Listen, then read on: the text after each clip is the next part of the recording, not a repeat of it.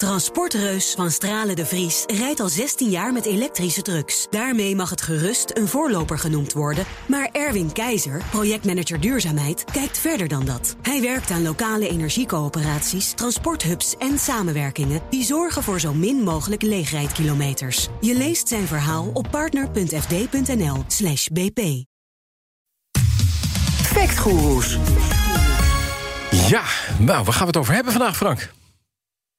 Belangrijk uh, onderwerp. Uh, namelijk uh, bij het BNR-verkiezingsdebat ja. zei Freek Jans van Forum voor Democratie het volgende. Als een hond een drol legt in een natuurgebied, is er al meer stikstofuitstoot dan de hele winst van, van het verlagen van de snelheid.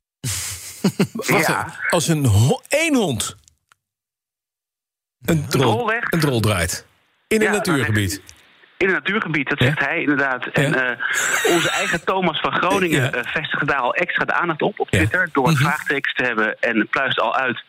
dat het mogelijk uit een rapport van Geesje Rotgers... Uh, van de lobbyclub Agrifact kwam. Ja. En dat is nou typisch zo'n zin die steeds sinds de stikstofkwestie regelmatig rond op internet. Dus ik was benieuwd, nou ja, klopt dat nou? Je zei, stink, je zei stinkstof. Ja, dat is inderdaad wel stikstof bij honden. hij, hij bedoelt het dus niet puur figuurlijk, ook wel een soort letterlijk. Nee, precies. Het, hij denkt dus echt, als je bij één, één drol zorgt ervoor... dat het heeft hetzelfde effect als uh, 100 rijden met z'n allen. Hoe zit het? Ja, dus nou. ik heb meerdere hoogleraren lastiggevallen met, uh, met deze kwestie. Ja. Nou, wat, dat, dat, dat rapport van de Agrifact, hebben ze dat, hebben ze, zit er een berekening bij of überhaupt niet? Nee, überhaupt niet. Het is alleen die soundbite. En hun letterlijke soundbite is dat de 100 rol evenveel stikstof ja. bevat als de totale besparing per hectare per jaar. Dus het is iets preciezer dan wat Freek Jansen zei. Ja. Verder geen berekening. En na wat rondbellen werd ik gewezen hm. op dezelfde uitspraak van universitair hoofddocent Jan Dijkstra van Wageningen Research. Onder andere gespecialiseerd in uh, diervoeder. Ja. Dus die heb ik gebeld en die had ook eigenlijk geen berekening liggen. Dus we hebben die berekening uh, gemaakt op de achterkant van een bierveeltje. Oké, okay, nou voordat we bij die berekening komen... hoeveel stikstof bespaar je als je overdag, overdag op de snelweg... met z'n allen niet harder rijdt dan 100? Is dat, ja, is dat over... te kwantificeren? Dat is, ja, dat is, dat is uitgerekend ja. uh, door meerdere partijen. Nou ja, dan, door niet harder dan 100 te rijden... wordt er per hectare per jaar 1,2 mol stikstof bespaard. En je het omrekent naar een eenheid die een normaal mens wel wat zegt is dat 17 gram stikstof per hectare per jaar. Ja. Dus volgens deze uitspraak zou één honderdrol, die ergens in een hectare terrein ligt, 17 gram stikstof moeten bevatten. Ja, ja oké. Okay. Nou, en dan komen we tot de verder berekeningen. Hoe, hoe, hoe zit dat dan? Ja, nou, uh, sowieso is het al verbazingwekkend dat er dus in 1993 al een heel rapport is verschenen over honderdrollen. Dus ja. daar konden we onze eigen berekening uh, aan toetsen. Ja.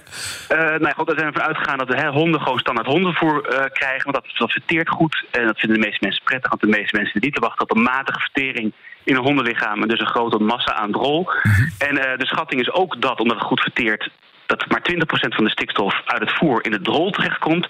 Dat vertaalt zich dan uiteindelijk naar 2,8 gram stikstof per dag in de ontlasting. Ja. Maar dan moeten we nog per drol. Nou ja, goed jongens, hoe vaak poept een hond?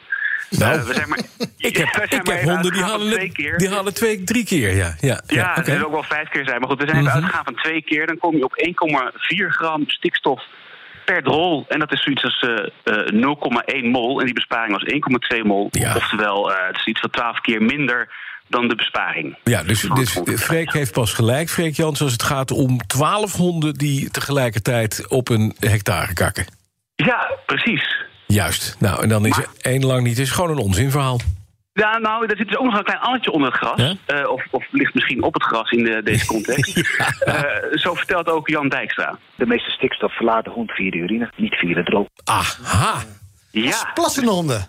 Plassende honden, dat is pas een probleem. 80% van de stikstof in het voer wordt dus geïnfecteerd, komt in de bloedbaan terecht. Hmm. En verlaat uiteindelijk als een stofje genaamd ureum uh, in de urine het lichaam. Maar daar zit dus veel meer stikstof in. En als je dat bij de drol optelt, en stelt je hond alleen maar in diezelfde hectare uitlaat, nou, dan kom je wel op 14 gram stikstof per dag Zo. per hectare. Dus dan kom je één dag wel dicht in de buurt van die besparingen van een heel jaar per hectare. 14 gram voor alle drollen en plasjes, versus dus die 17 gram besparing. Zo. Dus het gaat inderdaad nog om een kleine marge. Mm -hmm. Dus die, die, eigenlijk moet je gewoon, als je geen hond hebt... zou je meer dan 100 mogen rijden. 100. Dat is een heel goed punt, inderdaad. Ja, maar dat is een, afspraak, dat is een uitspraak... Mag jij balen? Hoeveel honden heb jij? Ik heb twee honden. Ja, dus dan mag je wel. ik mag, mag maar 50, ik mag, maar, ik mag er maar 50. Dankjewel, Frank Leeman, onze effectguru. BNR Nieuwsradio. Dan doe je honden weg, hè? Als je, daar, als je daarna weer 130 mag. Ik niet. Oh. Nee, de honden zijn met te lief. Dan maar 90. Nee, dat, wel een ander verhaal. Je kan nog iets anders met hondendrollen doen. Überhaupt met, met, met fecaliën, zoals dat mooi heet. Want een Amerikaans onderzoeksteam heeft een nieuwe methode ontdekt... om vliegtuigbrandstof veel schoner te maken dan die nu is. En daartoe hebben ze twee soorten paraffine onttrokken uit eh, afval, eh, uit onze, onze voedselresten, menselijke uitwerpselen, mest, dat soort dingen. Eigenlijk alles wat op de vuilnisbelt verdwijnt, of waar je, eh, waarvan we zeggen, dus biomassa, daar kan je methaan mee opwekken. Nou, is het leuk om daar biogas van te maken. Uh, uiteindelijk eindigt dat afval meestal gewoon op de vuilnishoop... en daar ligt het methaan uit te stoten. Nou, dat is niet heel goed voor het milieu. Dat wil je dus proberen te stoppen.